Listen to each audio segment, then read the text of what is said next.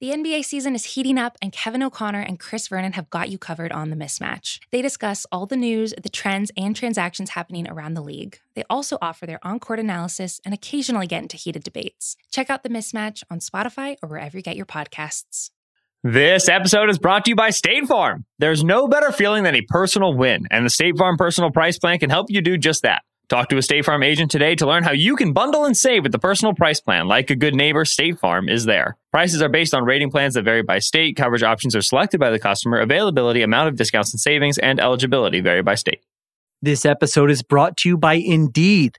We're driven by the search for better. But when it comes to hiring, the best way to search for a candidate isn't to search at all. Don't search, match with Indeed. Use Indeed for scheduling, screening, and messaging so you can connect with candidates faster. And listeners of this show will get a $75 sponsored job credit to get your jobs more visibility at indeed.com slash ringer NFL.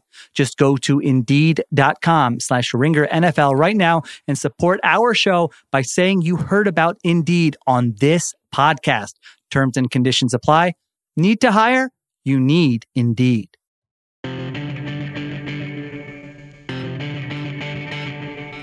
It is the Ringer NFL show, part of the Ringer Podcast Network. I'm Kevin Clark, joined by Nora Princiotti. Nora, what's going on? Kevin, not much. Just hanging out. Happy to be potting with you. Uh, yeah, that's all I got to report. You just accused me of not having mental toughness. Actually, I was No. deciding when you said that if I was going to bring that up. Let's bring this up because both you and producer Isaiah were totally thrown for a loop that the Zoom intro now, when you start recording, the wording is different. You guys were obsessing over it, and I said, "Wow, this is this is a big deal for you guys." That's all. Yeah, well, it used to be what is it used to be this meeting is being recorded, but now it's something else. Well, listen, this is this is all about innovation. It's all about ad- adaptation. Uh, let me ask you a question. Yeah. I was thinking about this before we hopped on. Do you like the off season more than the season? Only because Sheil Kapadia came on this podcast a couple weeks ago and said it's flipped for him now. He likes the team building aspect of it more than the actual season. I'm not anywhere close on this. I like the season so much more than the offseason. I love the offseason. I love team building, all that stuff, but the games are the thing. And I was curious where other people are on this now, at, at being a week into free agency and all that stuff and all the storylines. For me, it's not close. You, where is off season versus season for you? I love our guy Sheil, and that's why we have him on the show sometimes so he can offer that perspective. I think that's bananas. I like the season so much better. I mean, the off season is interesting, but we kind of have to make it interesting by getting on here and chatting and breaking it all down. In the season, like the season would be interesting if we didn't do this because the games are great and you just watch games. Right. Also, we're just a lot of guessing this time of year. Even the best, even the smartest GMs are just guessing. Right, but also like very few pancake blocks. I like receipts. I'm a receipts guy, and you get those in September and October and November. Right. That's, That's the, I mean, that's the thing, right? That's the thing that's fun about sports is that like you have a winner and a loser and you kind of know what happened. Now I it's also just like I also desperately yelling go to about dollar games. figures. I want to go to games so badly. I'm going to go to some like, honest to God, I'm going to go to some baseball games. I think this summer. I it's a- was thinking about like what's going to be the first sporting event and if I would go to a baseball game this summer just to just to go. just to to, go. like- what do you? What is the specific thing you're most looking forward to at a sporting event? I'm looking forward to uh, booing correct calls to go against my team, and I also like being hugely wrong on things. Like I like being, I like being kind of like a dumbass sports fan. Like I like sports where I just don't know anything about it. And uh, Juliet and I talked about that on Formula One pod that's up today on Bachelor Party feed, where it's just like part of the allure of Formula One is I don't understand it, so I just sit there and just I'm just like, man, these these guys are clutch. I don't know. Yeah, I, I'm really excited to just kind of say obvious things Yeah. a little bit quietly. Like, oh, great catch. That's a great catch. Oh, Yeah. that's a great call. Like, just sort of do that narration thing that doesn't add anything to the conversation, but is just sort of soothing. I'm really excited for that. The other thing I'm so excited for, I love stadiums. Like, Yeah. not even necessarily, mm, I mean, I love this part too. The history of them can be really cool but especially football stadiums, just like the bigness of them, I find really thrilling when you like walk in and you're like, whoa, this place is huge and awesome. I'm really excited for that. All right, let's get to the actual podcast. So we're Let's doing do. The biggest things that happened in the last week from a team building perspective. There's a lot because I think that this is one of the most fascinating off seasons that we've ever had. I wrote about that for the theringer.com today. Um, the, just because of the end of the salary cap era, the salary cap growth era, um, the impending spending boom that's going to happen four years from now that or four three years from now four years from now whatever it is we'll get to that in a second um i there's just a lot here and there's a lot of storylines here um but we each have five we will start with yours nora All right. So my fifth one, and the uh, mine are not in any sort of ranked order, but where I'll start is that one of the things that I think a lot of people thought was going to define this offseason was unprecedented quarterback movement. yes And there's been some, right? We've had the It early happened wave early. of- Yeah. Right. Goff and Stafford and Wentz. Now we've had some of the lower tier guys like Trubisky and Fitz to Washington, Andy Dalton goes to Chicago. But they're not falling at the rate I think some predicted. Like the 49ers seem to be staying put. They weren't able to get Stafford. The Bears weren't able to get Wilson. They get Dalton instead, but that's not exactly hugely splashy. Patriots end up keeping Cam Newton.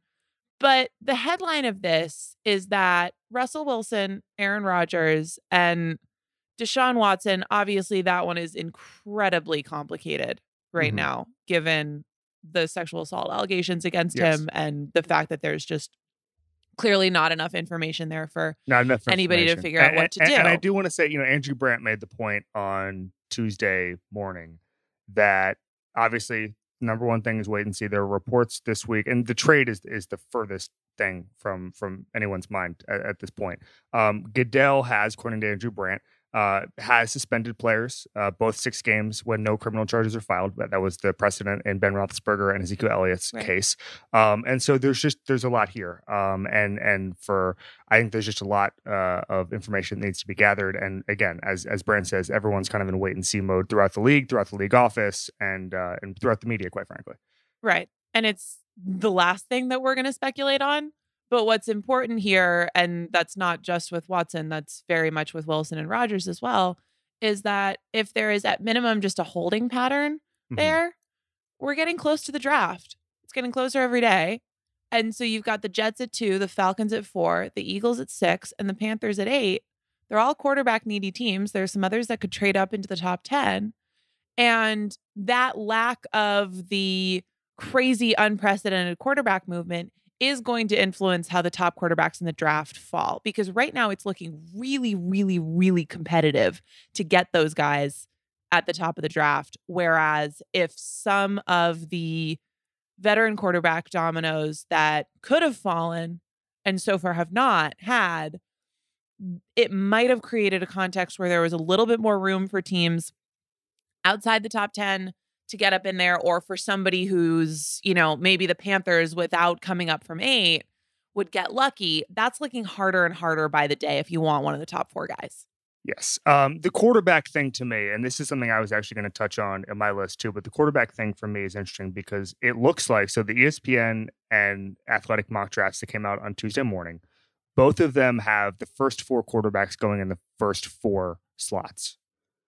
That changes a lot of things here because if you're a team, everyone's been saying, okay, well, does Philadelphia take a quarterback at six? What if that's the fifth best quarterback? What if a team like Philadelphia, which normally in a, in a slot at six would have their pick of the third best quarterback, what if that's not available now? What if they're hunting for Mac Jones? That changes things. I would put the Denver Broncos in the same bucket. The Denver Broncos go out and they get a handful of really good, I think, free agents who can can bolster the roster. Kyle Fuller, one year, nine point five million. Um, they have a, a deep roster already. Uh, Justin Simmons re- returning to the fold.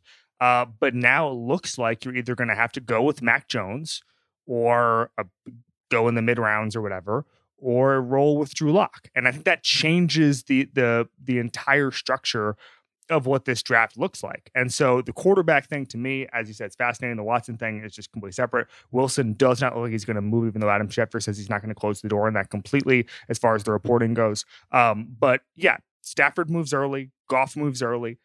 Uh, some of the other, you know, Matt Ryan probably a year away from from entertaining that kind of stuff just because of the cap implications. Uh, Andy Dalton was not, you know, someone we were talking about when we were talking about kind of unprecedented quarterback movement. I think that there is there are a lot of implications here. And I think that there are teams that thought there were going to be more quarterbacks available or more high level quarterbacks available that uh, that, that now have to change their plans, especially as it relates to the teams in the top 10 of the draft. Right. For what it's worth, the the um, Mel Kiper mock that came out this morning, Trevor Lawrence to Jacksonville, Zach Wilson to the Jets, Panthers trade up and take Justin Fields, and then the Falcons take Trey Lance. So just to your point, no one was mocking that a month ago. No. It's not that those weren't the first four guys, but it was just a little bit spread out. And if the board does fall that way, and by the way, I am all spend resources on quarterbacks. Just do it until you get your guy. So I, I think there's actually a lot of logic in that. If the board falls that way, it changes a lot of things. So that's my first one. What's yours?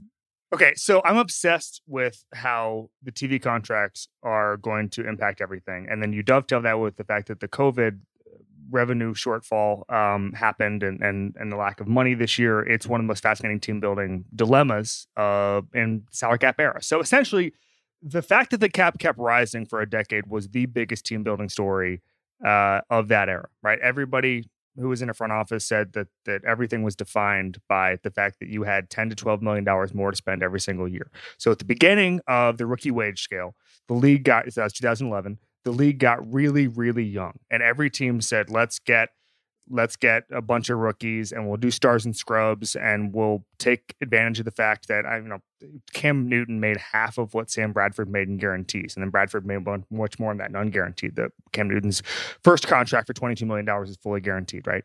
Um, but Cam Newton made a lot less money than the the first overall pick before him in in 2010. Um, so from 2010 to 2011, the entire league changes, and then the entire salary cap changes because of that. And so you have cheaper rookies, you have a, a, cap that's rising every single year, and you just have more money to spend, more flexibility. Every team had flexibility. Remember Les Snead 2017, 2018, something like that, told me, I don't remember the last time we cut a guy because we were up against it with the books. Now it's it's football decisions. Um, that ended, okay? And you got to a point in 2019 where there was a robust NFL middle class and guys were making 10 to 12 million dollars. Um, 14 million dollars, whatever it was, and they were they were compensated well, and they were the, the NFL's kind of the, the B plus players, right? There's not a lot of money right now in the NFL for B plus players, and that's what's happening now. Um, the cap goes from 198 to 182. It would have been in a normal year 20 210. Uh, it would have been two years from now, 220, something like that. Uh, so you're looking at tens of millions of dollars that would have gone to sort of these B plus players. That just that that's just not happening now. But you dovetail that with the fact that there are now 110 billion dollars of new TV money, new TV contracts. Uh, I went on press box with Bryan Curtis last week to talk about this from sort of the media side. If, if, you want a deeper dive on that, check that out. I won't get into it all here. I'll just love get into pod. it from the, from from the football side. I love that pod too. I'll get it from the football side. So you're going to have and so next year there will not be a huge rise in the cap. 2023 kind of a maybe and kind of depends on your definition of what what a huge rise is. Smart people like Jason Fitzgerald from Over the Cap say 2024 is the number to circle. Okay. And that's when you start getting into the mid twos and you start that just an incredible rise and then you're looking at perhaps, perhaps, according to Jason Fitzgerald, 300 million by 2027. So the young stars of the league now will eventually be. That's not a real year. will eventually. So 2024, Fitzgerald says in the range of 260 million. By 2027, it's 300 million. So the young stars of the league now will be playing under a cap that could reach $300 million. Okay. I don't know how that's not the biggest story in every free agency, in every front office right now as it relates to free agency, because they have to start planning for that. They have to think about that. Um, there are there are going to be three years of pain and painful decisions, but I just there, there is a that is going to change everything. That is going to change absolutely everything. It's going to change quarterback contracts. It's something I'm going to get to on my list a little bit later. It's going to change everything about the league. And the next three years are really interesting because you look at the New England Patriots. So Robert Kraft comes out and he tells Peter King yesterday that their moves this offseason was like investing in the stock market. And and the phrase he said, he said there were there's usually 10 to 12 teams going after the top players. This time there were two or two or three teams. And that's why they felt comfortable going out and overpaying for Matthew Judon or whomever, right? And now Nelson Agholor, who we we've talked about on this podcast a bunch. And you wonder now how many kind of weird quirks of, of the salary cap, of cap space, of all that stuff are going to happen in the next three years. How teams are preparing for 2024, 2025, 2026. Normally, just so everybody knows, normally teams um, plan three years of spending. So I guess the tail end of the, the three year plan right now, if you're drawing it up, would would merge with the, the cap spike. But I just think that if if and they did, uh, NFL people told me the rising cap was the story of the last decade. Well, the rising cap is going to be the story of the next decade too. It's just going to be even more complicated because it's three years of strange spending, tons of veterans, B plus players getting thrown by the wayside. Juju Smith Schuster having to go back to his team because he only had three offers or a handful of offers that were all in the same neighborhood. And then you're going to get absolute stars making ungodly sums of money in in 2024. Um, this is fascinating to me. Me too. The thing that is interesting to me that I feel like is the biggest unanswered question here is that we know that eventually, once we hit 2024, there will be a lot of money in the pot to go around. But the question to me is does it, how gradual is it? And how much is there a spike?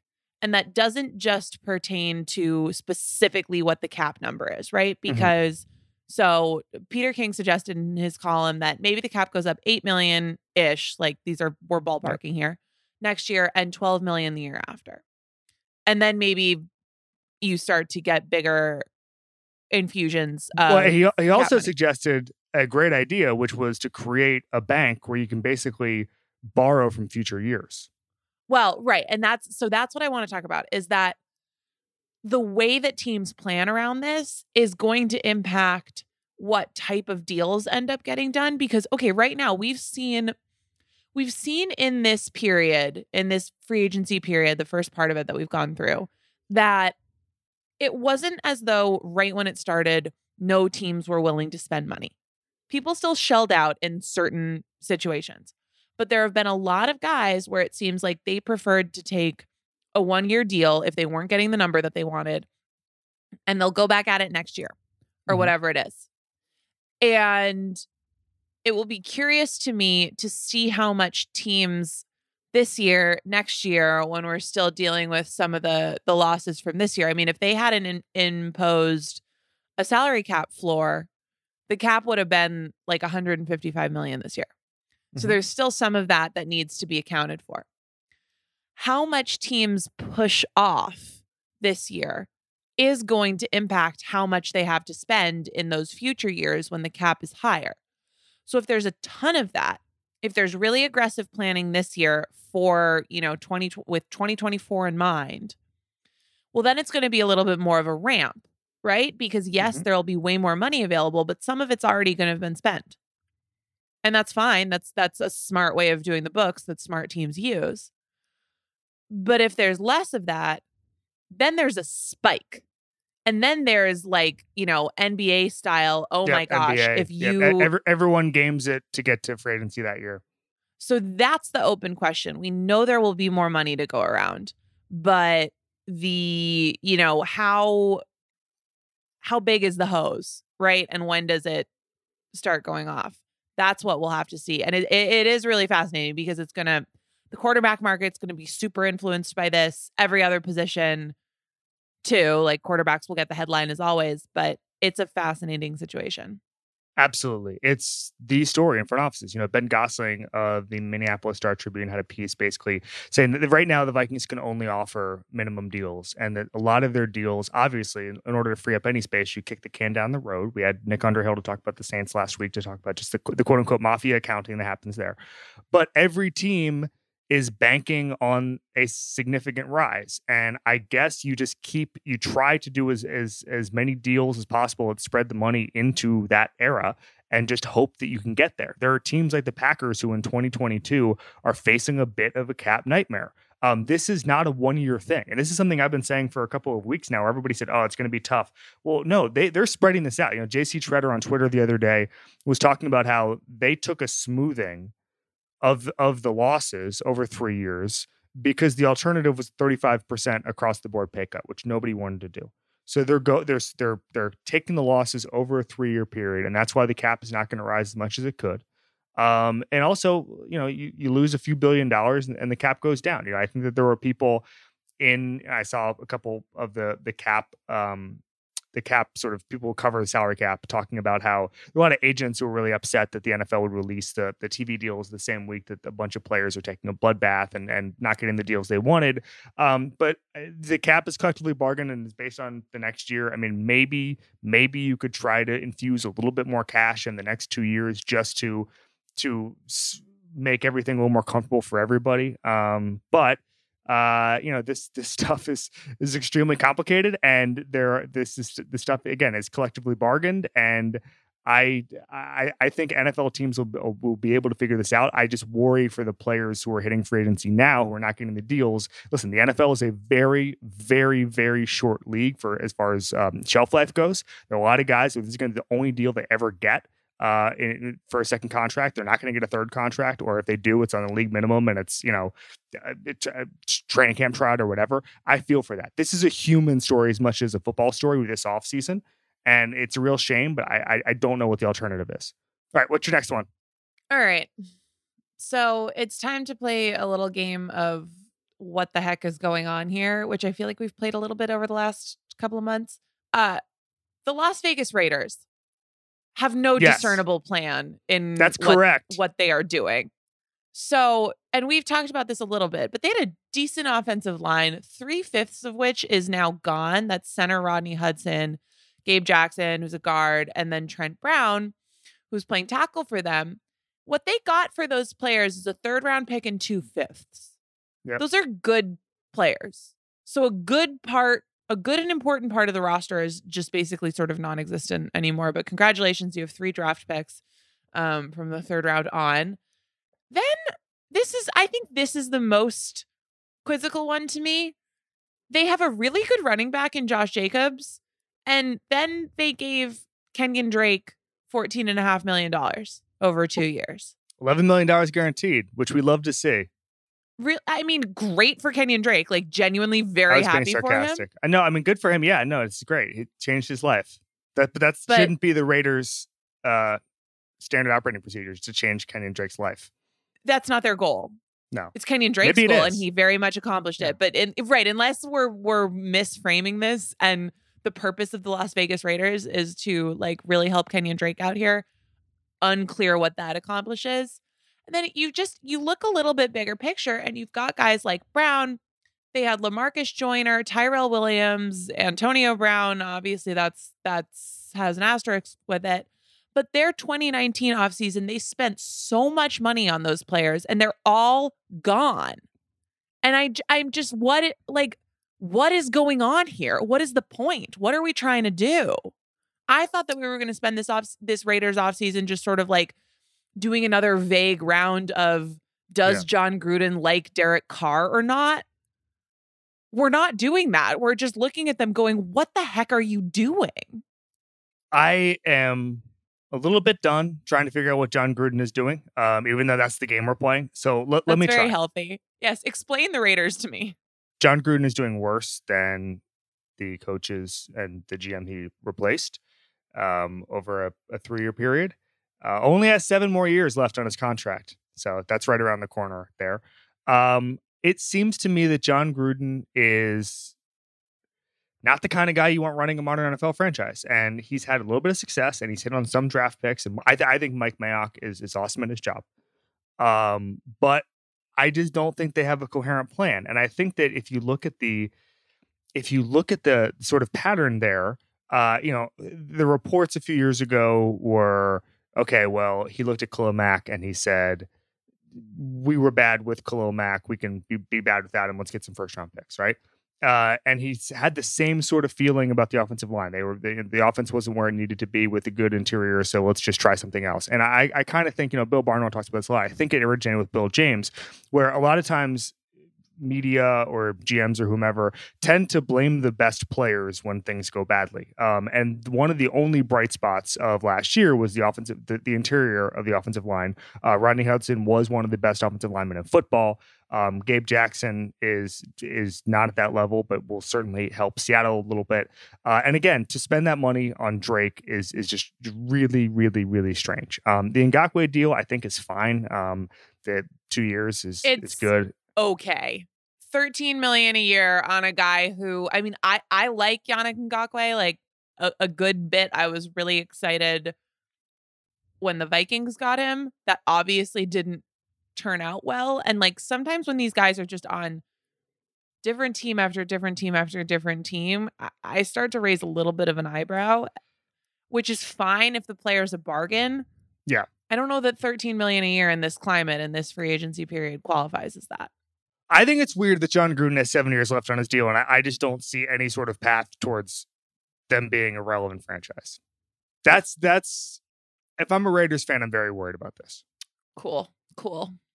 I love ten year contracts where there's where where nothing seems to be getting better. All right. Well, I guess that explains the Raiders to me.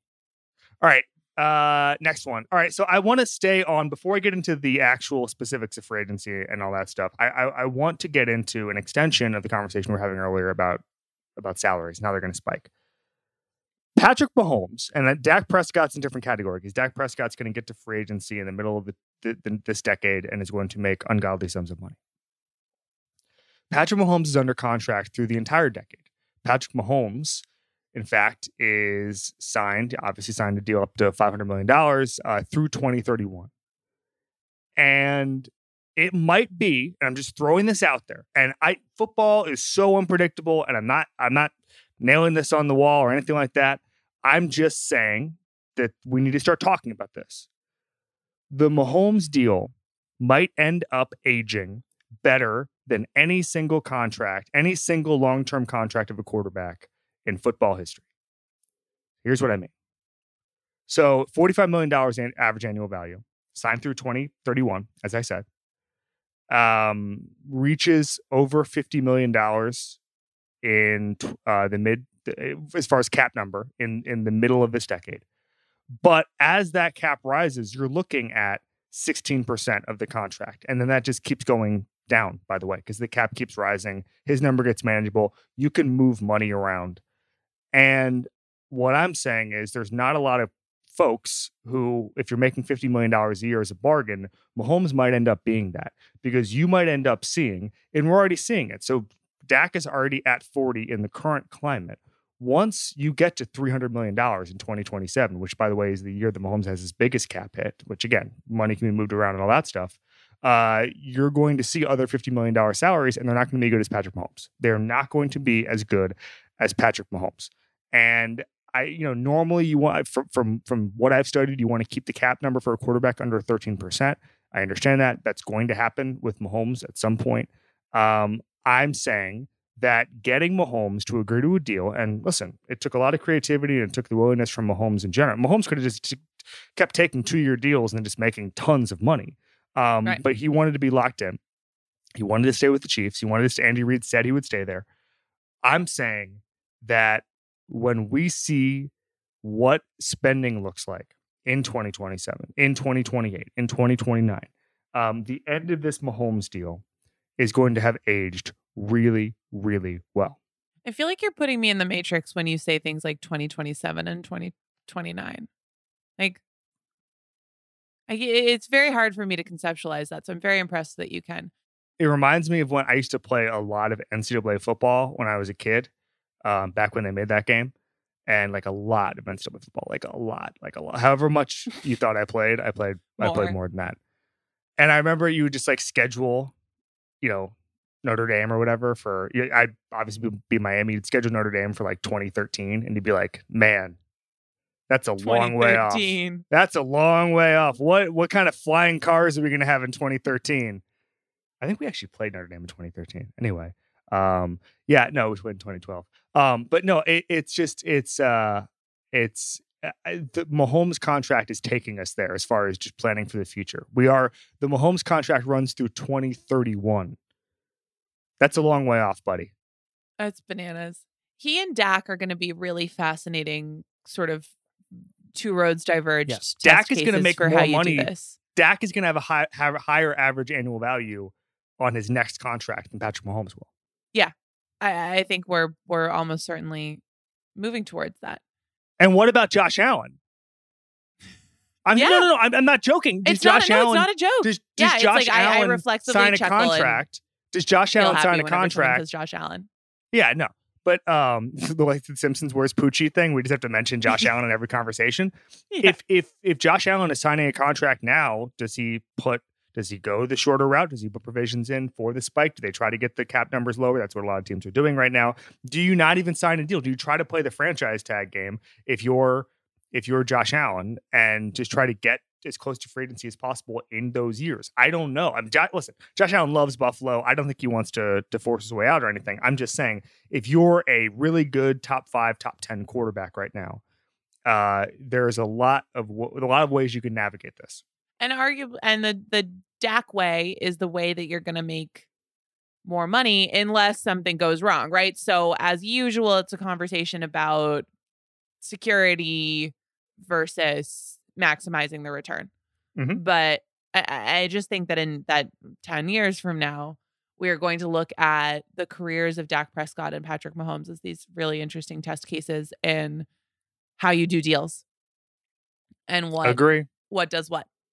Yeah, but the good news is the Cowboys have Ezekiel Elliott signed for like five more years, so no problems there. Um, yes, next oh, one. boy. All right. Well, well, speaking of teams with good quarterbacks under contract, although in a slightly different vein, I think the Packers are a really interesting team this free agency period, even though they Mhm. haven't really done anything. It's actually because they haven't really done anything. The only significant move they've made is to extend Aaron Jones. And they haven't had that many losses either. Corey Linsley is, is the main one. But on the surface of it, they're just sort of keeping the band together, which when you go 13 and 3 is not a bad call. But I was fascinated to learn yesterday when Michael Silver reported it that there have been discussions with Rodgers about a potential contract restructure, which is interesting because what happens there is really telling, right? Because if they extend Rodgers, not only does that free up cap space because they're one of the reasons they haven't done much is because they're just super crunched they could free up cap space by doing that, which allows them to, and stop me if you've heard, you know, a variation on this theme before, put a better team around Aaron Rodgers in the here and now. Amazing thought. Amazing thought. I don't know. I don't know who else ever could have could have come up with that. Maybe Aaron Rodgers. Uh, but it also commits them to him longer term. Mhm. Which I mean, look, he was the MVP. Like, doesn't seem so bad, but he's getting older, and they have Jordan Love. So whatever happens there is going to be one of these like big ripple effect things. So that's one of those like we always focus on the teams in free agency that just spend a bunch of money inside a bunch of guys. Sometimes the teams that do nothing are just as fascinating. And I think what Green Bay is doing is really worth monitoring. Uh, I agree. Uh, as I talked about, there's some really hard cap conversations that, that are that are going to happen uh, next year. They are. I'm looking at just Spotrac right now, and just top 51 guys. The the Packers are 31st in cap space next year. They are 20 million dollars over the cap. Cowboys are 25 million dollars over the cap next year. Um, that's exciting. Uh, Texans, Rams, 49ers for five years and- though, so you can't argue with that. Bills. Well, it's smoothed out. Um, Bills, Niners, Rams, Texans, Packers, Cowboys are the teams that are over the cap for 2022. Um, I thought it was interesting that they kept Aaron Jones. I like that. Uh, I think that again, going, I, I'm not a huge pay pay a bunch of money to a running back uh, guy, but I think that you know maximizing Aaron Rodgers in the short term, and this is something Aaron Rodgers wanted. Um, I'm I'm fine with it as as long as it, it makes the the cap work. Um, do you think that the Packers are a legitimate threat to the Bucks next season? Yeah, I think as long as Rodgers is playing at the level that he was playing this year, then they're a legitimate threat. I think that there's part of me where I had this. I, I I now obviously I think the the Packers have been the second best team in the NFC for for two years running now, And it's funny to me because I thought the Packers would make the Super Bowl based on the fact that I thought they were so much better than everybody else but the Niners last year. Uh, and then the Niners got hurt. And then I said, okay, well, the, the, the path has been cleared. Um, and so I do think with the healthy Niners, um, they re-enter that conversation. Um, Kyle Shanahan, I think, is one of the best coaches in football.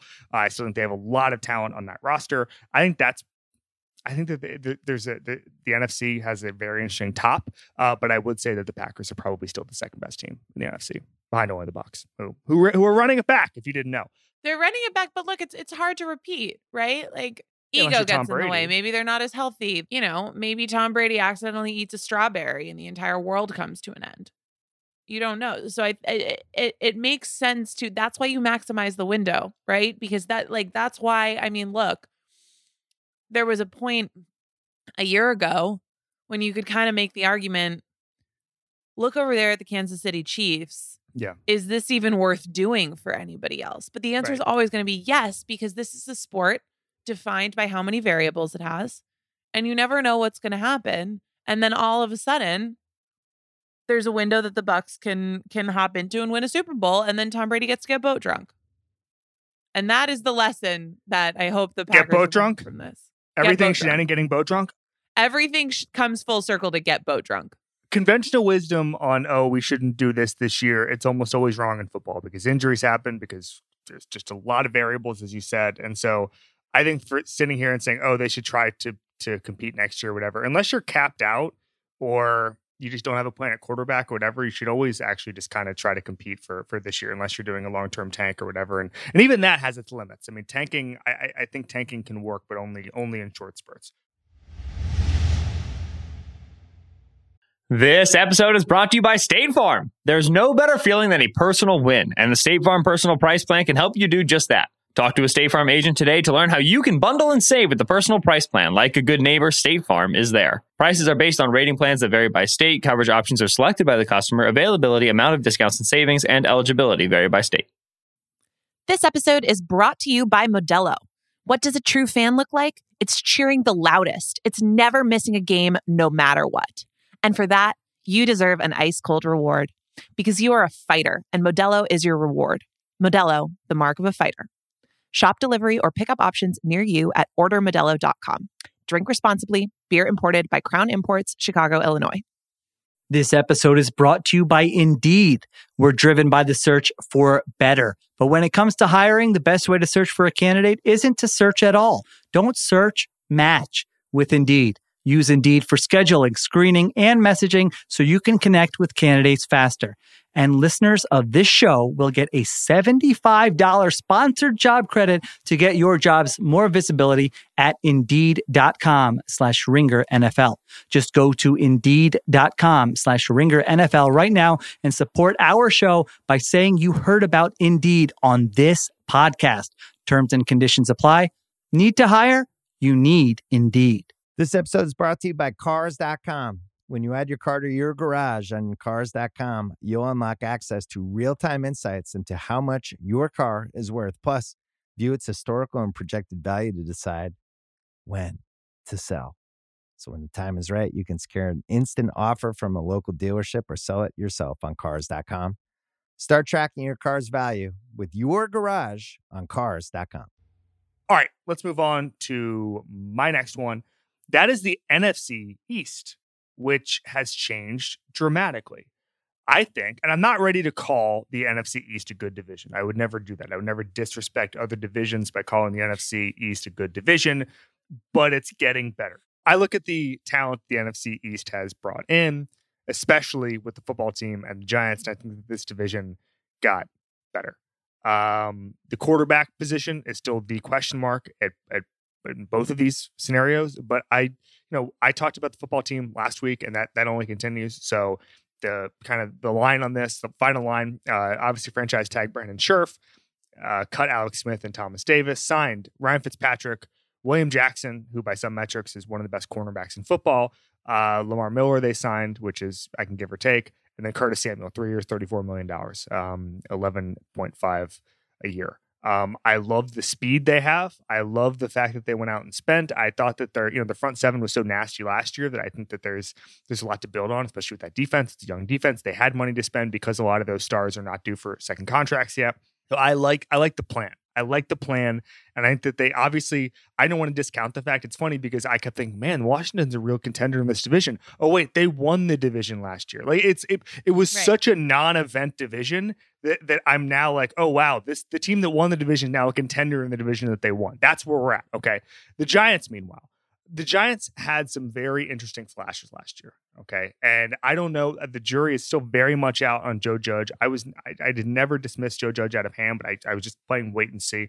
Um, I think sometimes outside the box coaching hires can work, and I also think that you know Peter Schrager was on this podcast a couple months ago. We talked about this about how often the media narrative and the locker room narrative are sometimes just extremely divorced. And I think there were some people, especially ex players, maybe some media members, who were laughing at Joe Judge with some of his rah rah stuff, and players were actually buying in. And I thought that was.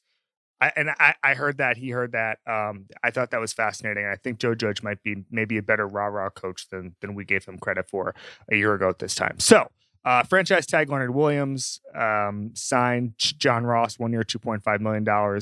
Signed Mike Glennon, which uh, I guess is quarterback depth. I don't know.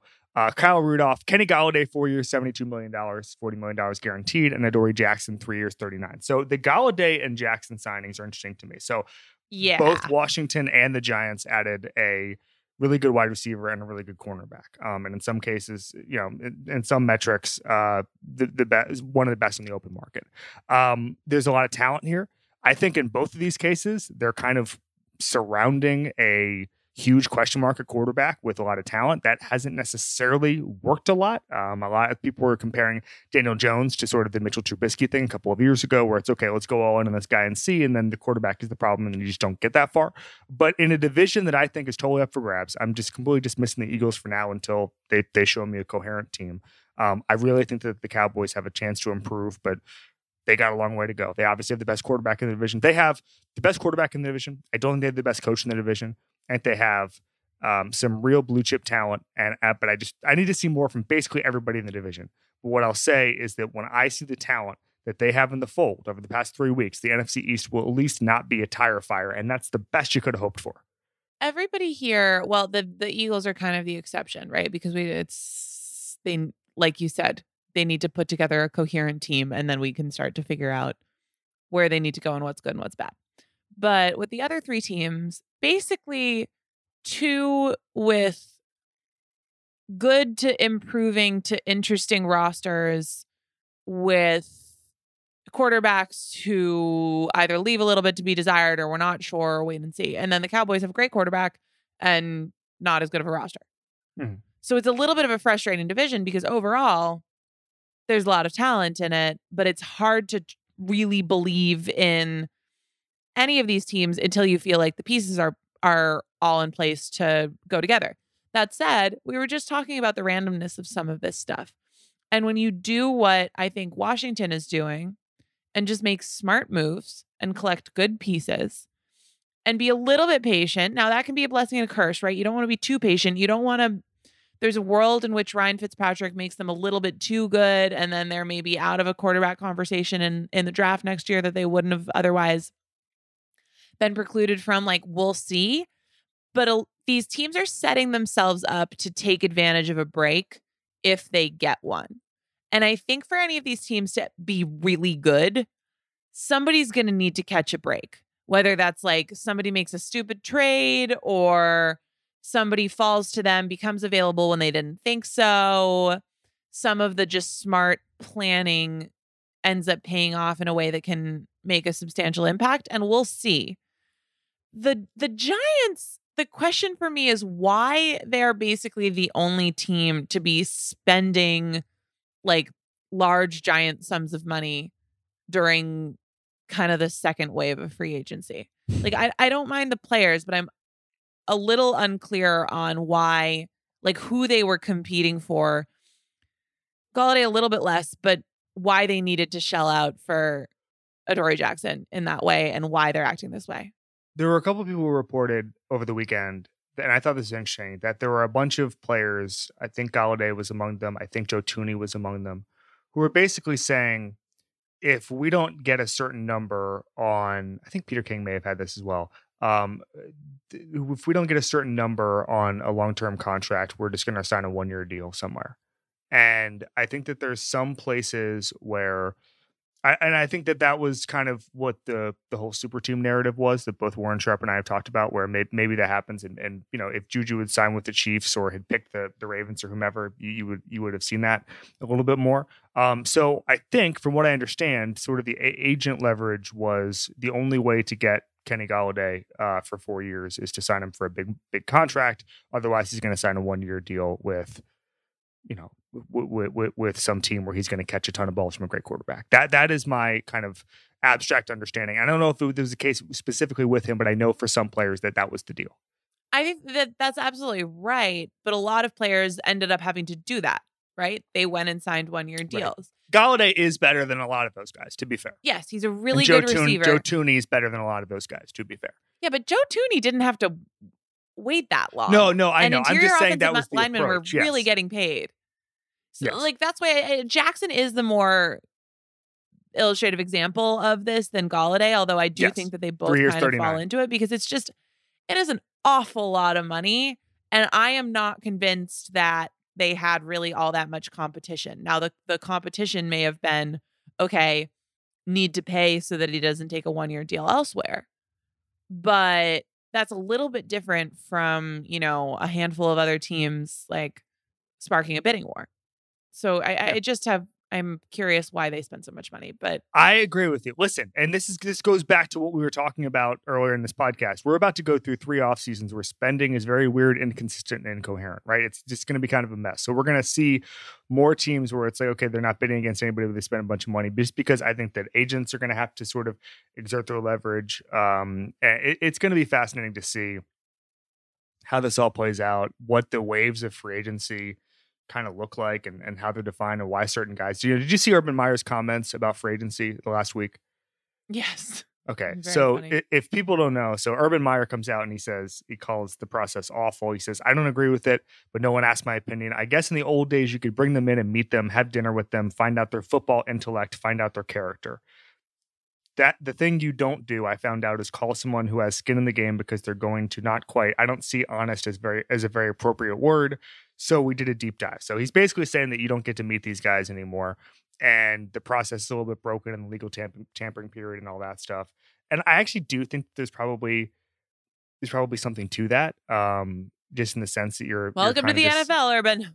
yeah, exactly. Um, and the recruiting part of it is fascinating. This is something we talked about on this podcast a bunch, which is just like when you get to the third or fourth wave of free agency, these guys who can take visits, and we're seeing that now, it's going to be a recruiting thing. It's going to be why, you know, if if Juju Smith Schuster didn't sign with the Steelers a couple of days ago, we would have seen an all-out recruitment war this week. Um, and I th- still think you might see that for the the third or fourth wave of free agents, and and you get those sort of depth super teams. You're not going to get an actual super team out of free agency, but you might get hey a guy that normally would have signed a three year deal, he's just signing a one year minimum deal and going to play with Patrick Mahomes. Whatever. Sammy Watkins is available right now. Some team's going to get Sammy Watkins for cheap. That sort of thing is going to develop. All right. Uh, Arjuna is pointing out Adoree got recruited by the Giants, which is which is a good point. But I just don't- also Lo- think Logan but Ryan. they also yeah. but they also paid him. Right. gave him three Money and dinner with Logan Ryan seems to have been what did the trick. I've never met. Lo- I think I've I've met Logan Ryan. He's a good dude, right? Logan Ryan is delightful. Yeah, I know, and loves dogs. So that's I'm I'm actually serious. Like that would make me want to go to the Giants too. Uh, okay. The dog part or the money part? Well, both, but also Logan Ryan is just really nice. Like he's who you would want. Logan Ryan, like if Logan Ryan played on a college team, he would be like the guy who's just constantly sort of exhausted because he always gets asked to like take the recruits around because he's just cool. Wow. Who would that be at the ringer? It's you, Kevin. It's Bryan Curtis, I think. Just all time vibes you. guy. All Bryan- time vibes Bryan guy. Curtis Logan Ryan te- is an all time vibes guy. Bri- Bryan Curtis just texted me a screenshot of an email he got about someone saying that they really enjoyed the press box he did with Ryan Clark. That's And I have some questions about that particular listener, about whether or not they thought I was Ryan Clark and we're just going with that the whole time. But whatever. or let's just move just on. yeah. Okay. Yeah, or they just they Right. just mix it up. It's there's just you know Right. there's a lot of open ended questions. All right, Ryan, can I can I hit you with another? Yeah, one? exactly. Uh I really like what the Chargers have done. I think the Chargers have had a lovely free agency. Yes. And They, I think, and I, I- kind of think because they get, they took care of their business early, we we've stopped talking about them. Like I'm about yeah, to, no. I'm about to praise the Browns and just go over the top about it because they've oh done God. things in the last few days, whereas the Chargers just took, took care of their business in the first 24 hours. Yeah, so the the Chargers it's just simple, but they made, you know, a, a significant signing in Corey Linsley. I love the idea of giving a good young quarterback a good reliable center. I think that's huge. And then they added a couple uh less less flashy but particularly versatile other linemen. So Matt Feiler and Oday Aboushi can both play multiple positions. And then the other thing that happened was okay, so they lost Hunter Henry, but they got a pretty cheap replacement in Jared Cook. They're paying him four and a half million dollars guaranteed. So you just look at that, and they've got work to do, and there's still the draft, and that'll be a Mhm. different team. But I don't know that there are a ton of AFC teams in particular that I'm looking at and being like, oh no, you made a leap here. Like this, this could be really different. And the Chargers obviously started to do that last year, but and it's also the Chargers, so like there's so much danger in saying this. But I think what I'm saying is like I'm ready to get hurt again because I like what they're doing and I believe in them. Yep. And this has been my line on the Chargers for the past couple weeks. Just because uh, a guy like Justin Herbert is good at facing pressure doesn't mean you should make him face pressure. And I think that there's and it a plan seems like there. they know that. They they know that Tom Telesco is a good GM. I think Brandon Staley is a good coach. Um, I th- I like what they're doing here. I, I want to marry that point with with my Browns point because they're a little bit similar in as much that obviously the Browns were a much much much better team than the Chargers last year. Um, but I looked at their both teams and and their offseason plan as extremely surgical and they sort of knew exactly what to do and they did it and they took care of business. And there aren't I think there are some teams maybe they overspent or they flailed or they were saying, "Hey, let's just see how the market develops or whatever." And I kind of feel like in the first week of free agency, the Browns have answered the questions and the Chargers have answered the questions. And, you know, Danny Heifetz last week on the, the Big Board podcast asked me, he said, How do you view a success in free agency? And I said, just just answer your questions. So the Browns go out, and I think Andrew Berry is one of the best GMs in football, not just one of the best young GMs in football. I keep hearing that qualifier. I think he's one of the best GMs in football. Um, and obviously he didn't, you know, the kind of the victory as many fathers, orphan, uh, defeat as an orphan kind of thing. Um, obviously there's a there's a handful of regimes that they contributed to this roster because the Browns kept firing people. But I've been hugely impressed uh, with with what Andrew Berry's been able to do. So uh, took Malik Jackson from the bargain bin. Uh, signed Anthony Walker, one year, $3.5 million. Signed Troy Hill. I just love this signing. And I'm, I'm expanding this in a second. Uh, Rashard Higgins uh, comes back for one year, 2.3. Takk McKinley, one year, 4 million. And then uh, probably their best signing, John Johnson, the third, three years, 33 million, $24 million guaranteed. So PFF had an interesting point about Hill, which is so he's not one of the top, is according to PFF, not one of the top 40 highest paid cornerbacks in the league. Yet, over the last two years with the Rams, Hill is ranked 14th in coverage. Okay. And the reason that there's an inefficiency here is because Hill played slot corner. And that is one of these positions. And I, I hear it all the time. I've been hearing it really for seven or eight years, and the market just hasn't kept up with it that is one of these positions where even though you're on the field all the time because everybody uses a slot receiver, I mean that's just been the dominant one of the dominant scheme uh, developments of the past 15 years is everyone uses a slot receiver and, and the middle of the field is wide open. You need a slot corner, even though you need a slot corner to to patrol the middle of the field, which is where a lot of things are done now uh, in modern passing offenses. Uh, the market hasn't kept up with that. And so the fact that the, the Browns can go out and get get Troy Hill um, for for two years and nine is just a sign of a of a team that understood the market, understood what they needed. Uh, Grant Delpit comes back at, at, safety. He was injured last year, so you pair him in, in, the defensive backfield with some of these guys. I I just I like what they're doing. Um, I don't know. Listen, and and and I'm going to talk about the, the the tippy top of the AFC here in a second. I don't think that they can crack that. Um, obviously, they made the Final Four in the AFC last year. I, I think that there's a gap between the Ravens, Chiefs, and um, and Bills, and then and then the Browns. But I do think they've closed that gap between three and four. I think in in LA last year there was a lot if you read comments from coaches but also from like Jalen Ramsey when Troy Hill ended up playing that like star slot corner role it helped the guys on the outside immensely there because he's he's good. He was good in it. And schematically, it just made things so much easier on everybody else. So eh, for a team like the Browns that has a shutdown corner in, in Denzel Ward, that's a big deal adding a piece like that. And the middle of the field was tough for them last year in part. And they went out and and they addressed it at slot corner, they addressed it at safety. That's huge. Because when you have those guys who can thrive on the outside, it only goes so far if the murky middle is just a disaster for you, which like like let's be honest, it was for Cleveland a lot of the time last year. So I think that's a great signing too. What can can I move you to your point about the top of the AFC in general, just Yes. to see where you feel like these guys all fall? Okay, so the top of the AFC to me is fascinating because we saw in the Super Bowl what the flaws of the Chiefs were, and I wonder how much that carries over or how much teams think that there's, you know, I think that one of the things that that always carries over is is there are some team building lessons that teams think they learn from the playoffs and then they overreact to that. I think that's a little bit different this year because there's just not a lot of money to spend.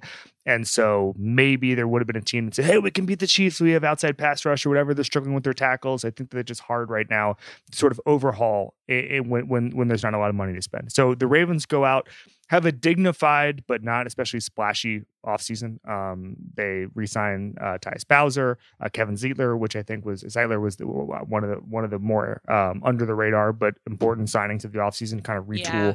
that offensive line. But they don't get Juju. Um, they have not yet gotten a a big fish wide receiver from Lamar, and I, obviously they wanted one.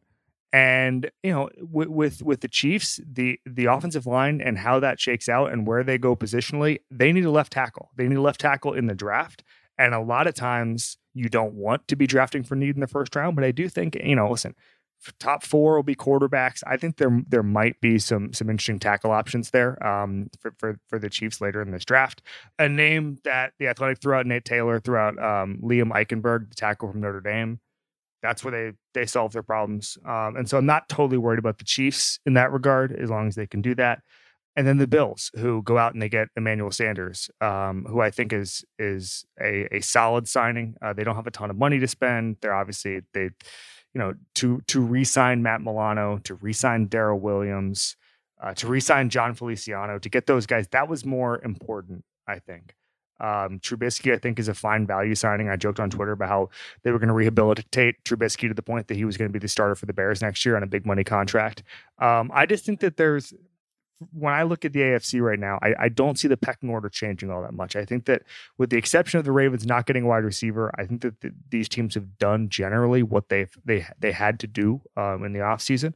Uh, the the left tackle question is still the big one for Kansas City, but I think that even though Cleveland closed that gap, I think the quarterback thing, um, I, I I do think Baker Mayfield is just not enough yet to to close that gap between three and four. So I like the roster in Cleveland, but I still think the AFC generally looks like it did last year.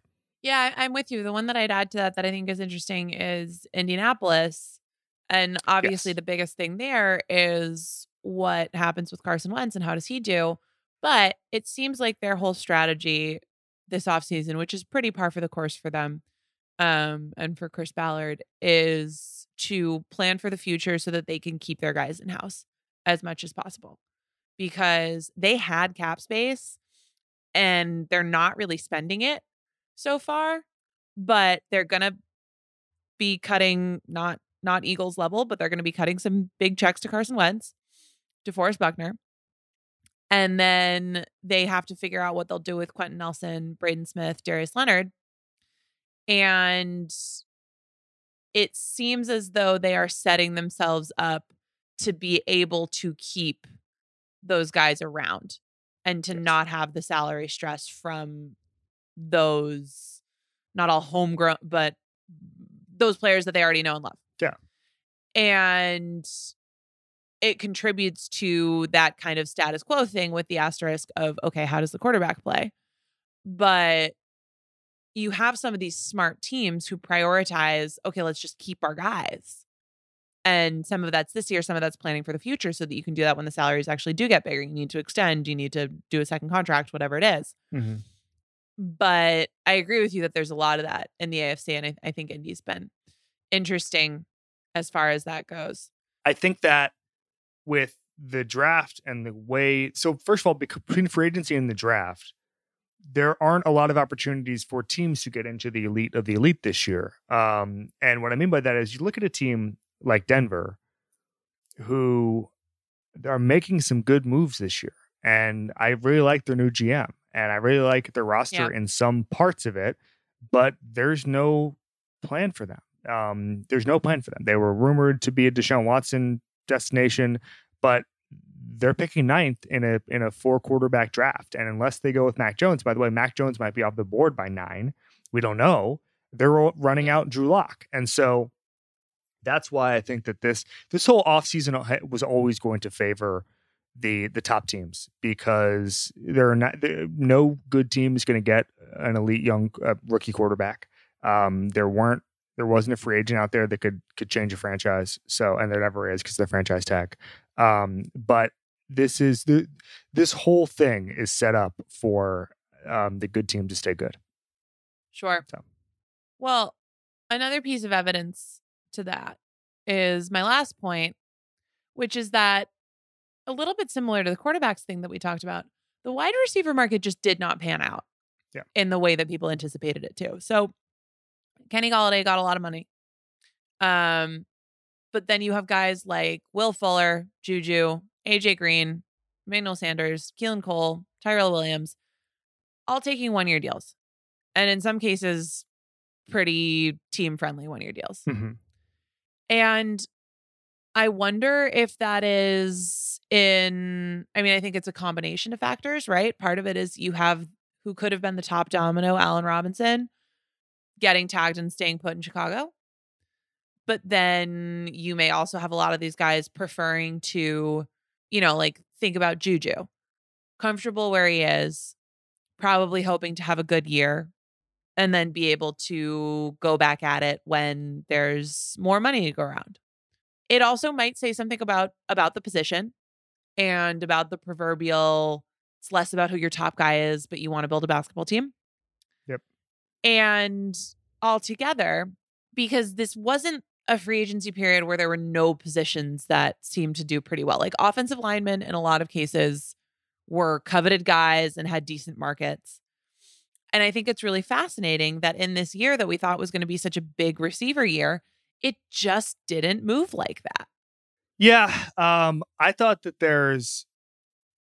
I, I was not surprised by some of this. I was surprised by the Juju thing just because I feel like so many people had written that off, written off a return.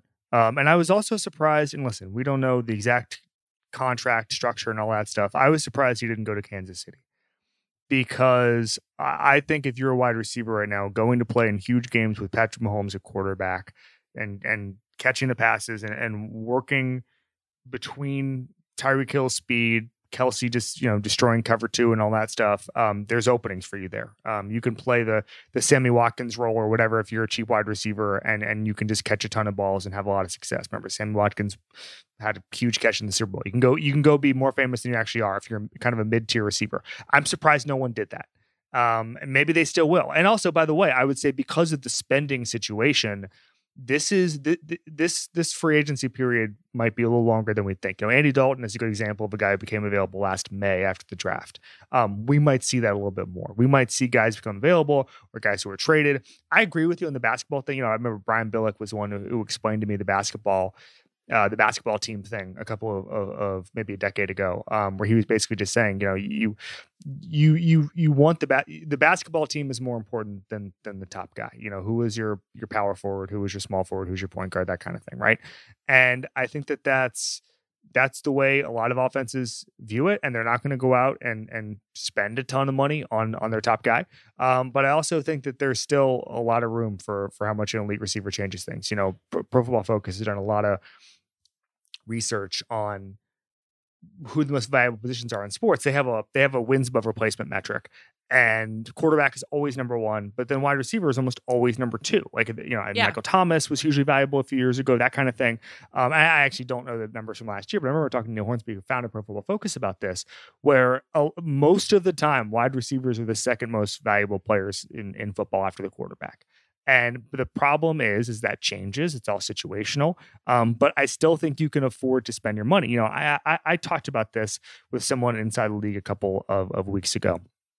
And the most interesting insight I got was that there might be a chance, there might be a chance that because of all of the wide receivers coming into the league, the fact that the SEC produces four or five guys who are just ready to get a thousand yards every single year at this point, because of that, the wide receiver position has the chance to become a higher grade version of what happened to the running back position, which is if you're the best receiver in football, you might not get that mega contract anymore.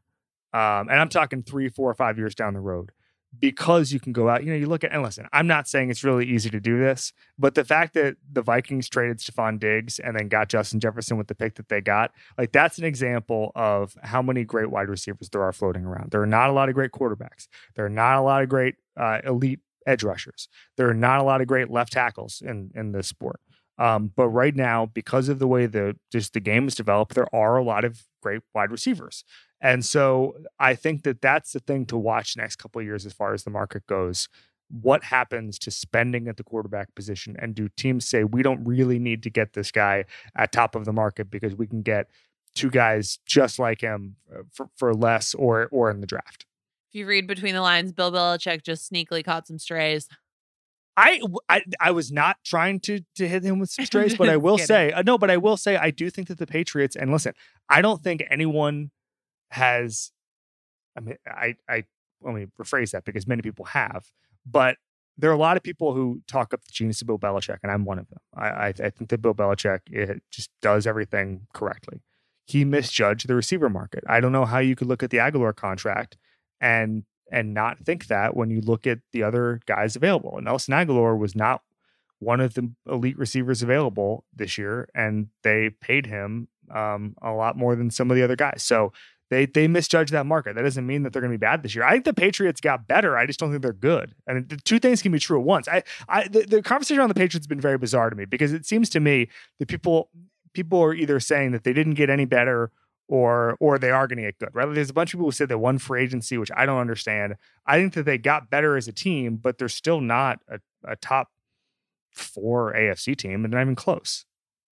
Well, thought we were going to get through this whole thing without any Patriots talk, but there we go. Anything else? I think that's And it. you wanna do an And hour You know Patri- what? Let's just, let's just keep it going. We can attribute any any any accidental subtle strays caught by Bill Belichick in this last portion of this pod. We can attribute those to Ryan Clark. That's correct. That is correct. All right. So, NFL Big Board coming on a Friday with our buddies Danny Heifetz and Danny Kelly. They're going to talk about outliers in the draft this week. I love that show. Nora and I have both been on the last couple weeks. Nora and I, barring any big news, will be back next week, next Tuesday. Uh, and Nora has every single album, the Taylor Swift podcast, coming up. What's coming up on that this week? On Thursday, we're dropping our episode on reputation, which is complicated and dark and embattled and really interesting. So Is hope it people will bad? check that Is out. Reputation a bad album? No. Reputation is an album where the lead singles for it did perhaps the greatest disservice to what is an incredible back half of the album that Taylor's ever done in her entire career. It was just a huge misstep to put that stuff out first, but it does in hindsight create this like really fascinating journey through this this record that starts in this kind of petty, very strange, very campy, very putting on a character place. And then by the end of it is somewhere completely different that I happen to like a lot better. But it's it's a really fascinating one. It's one of my Who favorite screwed up? episodes. Who so screwed far. up Reputation? Was it the record label? Ah, there's a little bit of both, but you know what? I think we this is one thing that we've talked about. We both, my co-host Nathan Hubbard and I, we give Taylor a lot of credit for, and it's one of the things that we think is so fascinating about her, really managing her own career and being one of the great brand managers as an artist of this generation or any other. And we got to say it when when she steps in it and screws up and when she put out that lead single look what you made me do which interpolates i'm too sexy by right said fred it was really strange and people didn't get it. And even if you can kind of get it a little bit more once you hear the record top to bottom you don't get it when that's all that you're hearing and it was her least commercially successful album by far which is a bummer because i think it's really special in a lot of ways so i think that's one where she's got to go hand up I tried something.